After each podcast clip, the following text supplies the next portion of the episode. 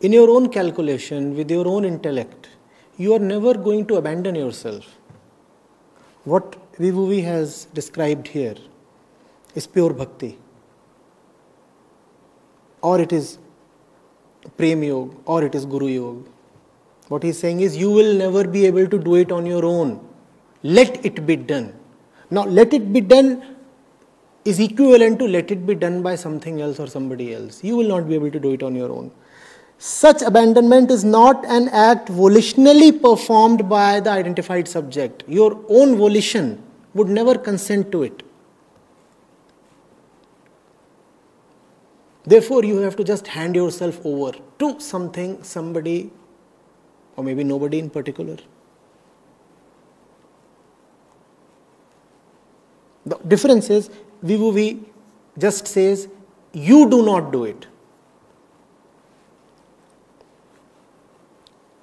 Bhakti Yoga and Guru Yoga, they go a step ahead and say, You do not do it, let him do it.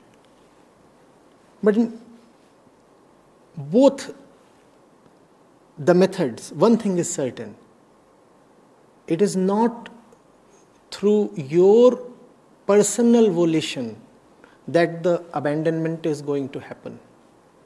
Your own cleverness, your tricks, your methods, your processes, your ways will be of no help. You have to let yourself belong to something beyond you. In the Buddhist way, it would be said you just have to let go of yourself. You just have to belong to the flow. What is non-action? Can we know it? I mean, I'm, am I acting or no, am I not acting? Placing something above your own desire.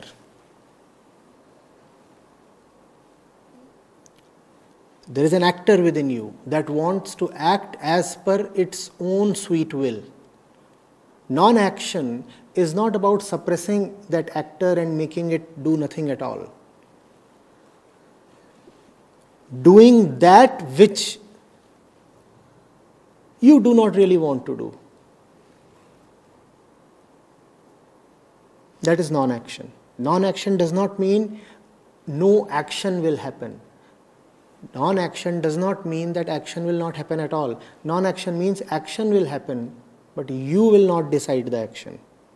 Somebody else will be in control. Somebody else will dictate the action. You will do not what you want to do, you will do something else. That does not mean that you will do the opposite of what you want to do. Even that will be just good old self centered action. Non action is neither about doing what you want to do, nor is it about doing the opposite of what you want to do. Non action is about doing what something ahead of you, somebody beyond you, something beyond you wants to do through you. So, it seems like it means going with the flow. Uh, but as you, flow? but as you told that love you will be snatched. You will just go with your own personal flow. So it's not about going with your own flow.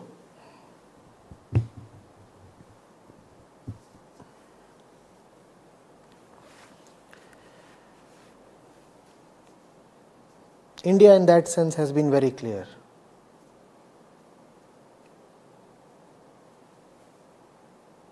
Keep all this talk of the flow aside, do what your teacher tells you to do. That is non action. You are the actor, but you are not doing what your personal desire dictates you to do. You will not even say what your personal desire is. You will say, I am dead. And dead ones don't have desires. I am dead, I am at your disposal, tell me what to do. Because if I obey my own desire, then where is the question of liberation? My own desire is always in the direction of bondage. Obeying my own desire, will I ever come to liberation? No, not at all. So I am dead. I am dead to my own desire. You tell me what to do. I'll obey it blindly. Now, that has led to a lot of corruption. That has led to a lot of exploitation as well. But probably there is no other way.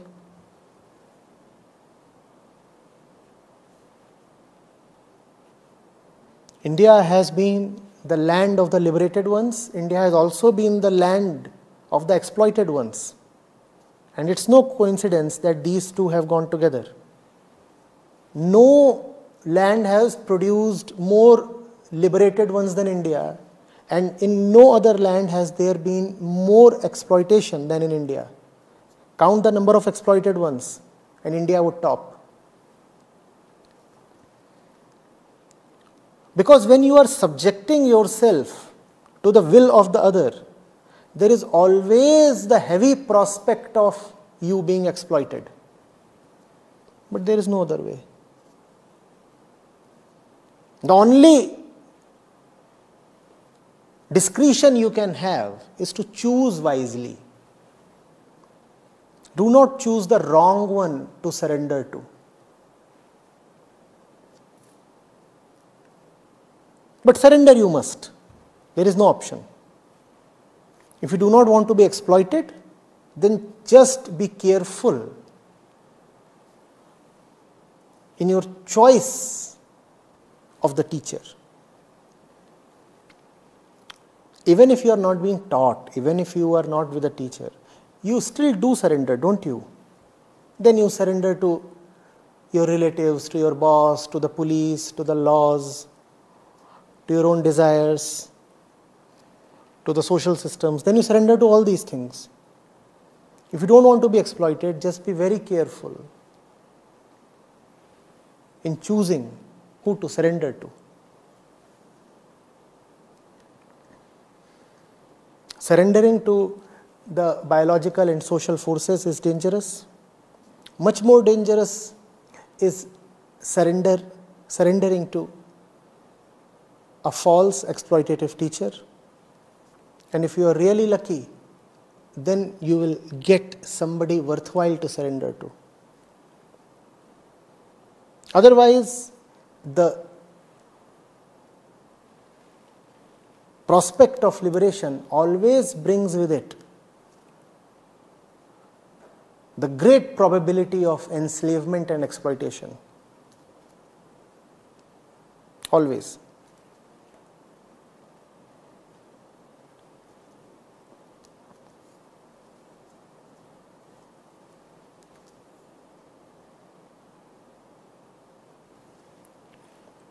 This is what you must tell yourself. Even if I am not surrendering to a person, am I not surrendering to the various forces and are they not exploiting me? I am already being exploited. Am I not? Just that the exploitation by a person would be far more insidious, far more incarcerating.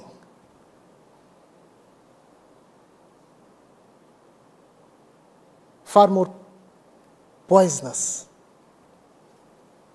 But that does not mean that if I do not surrender, I am already liberated. If I do not surrender, then I am in the grip of body and society. So, exploited I already am. It's just that if I surrender wrongly to a person, my exploitation would amplify manifold. That threat is there. But that does not mean that if I do not surrender, I am liberated. Even if I do not surrender, I am already exploited. So now you have a more proper choice to make. Now you can say, I can either choose my continuing levels of suffering and exploitation, or I can choose the prospect of liberation that comes with a great threat of enhanced exploitation. Now, it depends on your dissatisfaction with your existing state. If you are satisfied with the kind of suffering you already have, then there is no need to run the risk of added exploitation.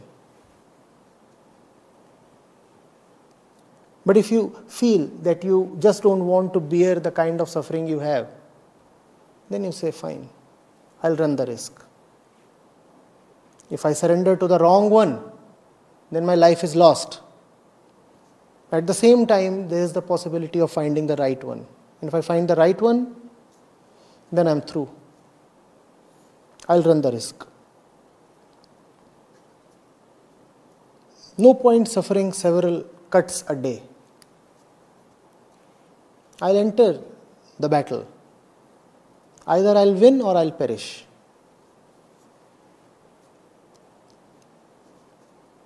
You know what the trick is. Hmm? The more you are sensitive to your worldly suffering, worldly and biological suffering, which I, by which I mean suffering due to social and biological reasons, the more easy will it be for you to identify the right teacher. The more sensitive you are to your existing suffering, the more sensitive you will be to freedom from suffering. Is that not so? Is that not so? If you have only a little pain, very little pain, will it be easy for you to detect whether the pain still is or is gone? You have very little pain and somebody gives you a pill. How will you know the effect of the pill? The pain was so feeble that it will be difficult for you to detect whether it still is or is gone. But if you have intense pain, then it will be very easy for you to detect the efficacy of the pill. You take the pill and you will immediately know whether the pill is virtuous or bogus. Your pain is so intense, if it reduces, you will immediately know. Therefore, those who are really feeling suffocated in the world do not go wrong with respect to their choice of their teacher. They choose the right teacher. Even if they happen to land at the wrong place with the wrong teacher, they will know that the pill is not working. Why? Because their pain is very intense. When the pain is very intense, you demand a real pill. When your pain is very intense, then you will not make do for long with placebos or bogus pills. You will say, No, no, no, your methods are not working. I've already tried for three months. And my pain is very intense. I can't bear it anymore. Give me something real or let me go. Those who are not in much pain in the world, they are the ones who get exploited. So they would go to gurus as a thing of fashion. They are not very dissatisfied with their current life, but they would want to visit an ashram or some guru or some teacher, sit in some satsang and participate in this ritual, that ritual. Why do they do that? To add to their trophies. You know, my sugar mill is already doing fine. My kids are all well settled. All my three wives are beautiful. But I thought, why not try a bit of spirituality also? So I went to Chuttu Baba. And he says, I will perform some yagya for you. Just 20 lakh rupees. And instead of sugar crystals, your sugar mill will start yielding diamonds. This fellow will be exploited because he has no real pain to begin with. He has no real suffering to use as a litmus test. Those who have real suffering find themselves with real gurus. Those whose suffering is fake and feeble find themselves with fraudulent teachers. And it's all right if they are exploited, isn't it? That's what they deserve. Hmm? If they are exploited, at least they will gain some real suffering. And that real suffering will bring them to the real teacher. So the fraud teachers are doing a remarkable job. I thank all of them. And probably myself also, if I am one of them. How do I know? Only you can tell. There are so many popular ones going around in the market. I thank all of them. And I pray that their business thrives. The more you cheat people, the more they will realize what pain is.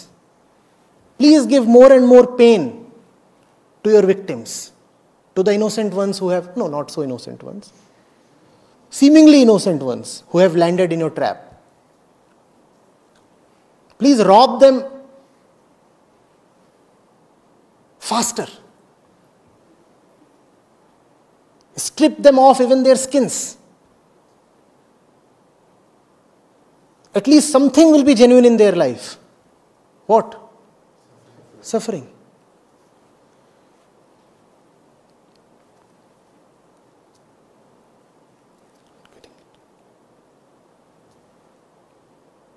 Hmm? But all said and done, you cannot do it on your own. you will need somebody out of outside of yourself and that is very very bad news to the ego we don't want to just hear it how many times have you heard somebody saying oh i'll learn from life on my own how many times? Innumerable times. And that's what all the great teachers have taught. You cannot do it on your own. The more you do it on your own the more you will get entangled in your own web.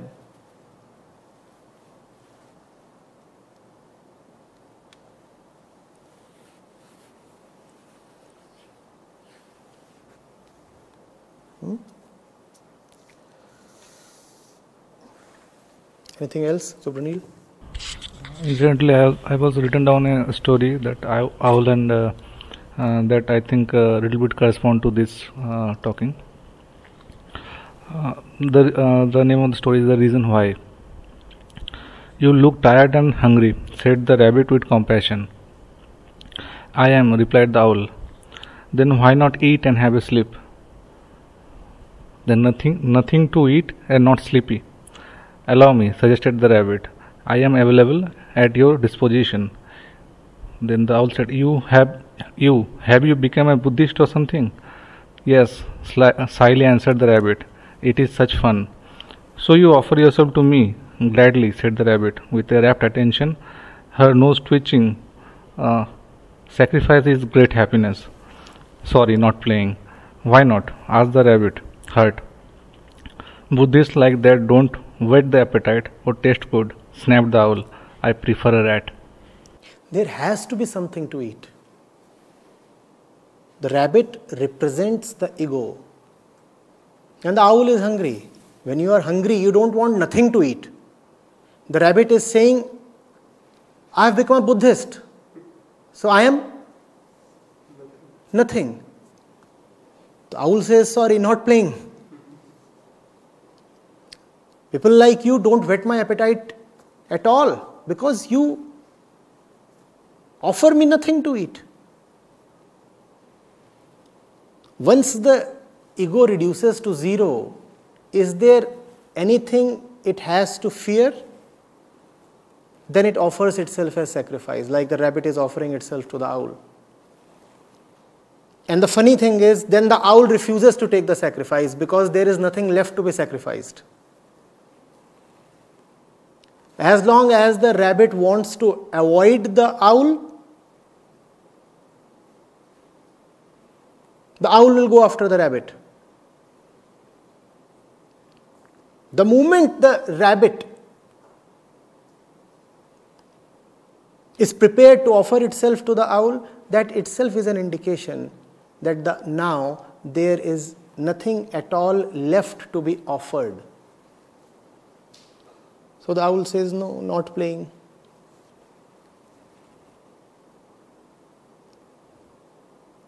You see the curious nature of the whole thing. The more you try to save yourself, the more you carry death within you yourself. The more you try to save yourself, the more you carry death within yourself.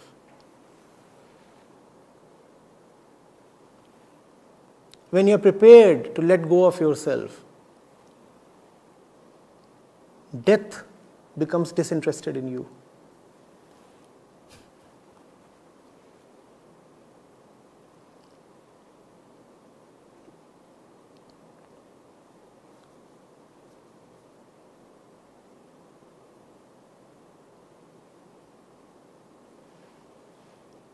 In other words, you try to save only that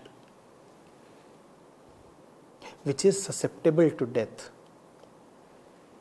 All that you try to save is vulnerable to death and therefore is not worth saving.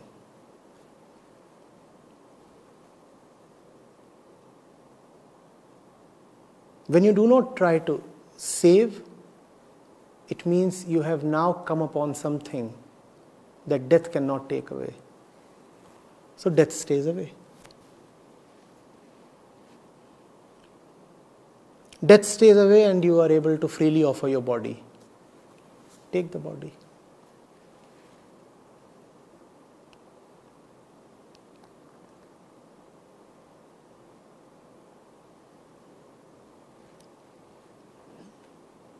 Hmm? Owl says, I would rather prefer a rat. Do not think that owls prefer rats over rabbits. What the owl is saying, I would rather prefer a non Buddhist over a Buddhist. Now, if the rat too says, Come, owl, take me, then the owl would spare the rat as well. He said, There is nothing there to take. It's not the body that I am after. And the great death, I am after the ego. And if there is no ego left to be taken, then I have nothing to do with you. I spare you. This is called deathlessness. The owl here is not the destroyer of the body, the owl here is the destroyer of the ego. The rat is attractive only as long as it has the rat ego. If the rat too stands up and offers itself to the owl, the owl will say, Tough luck, double whammy, it's a bad night.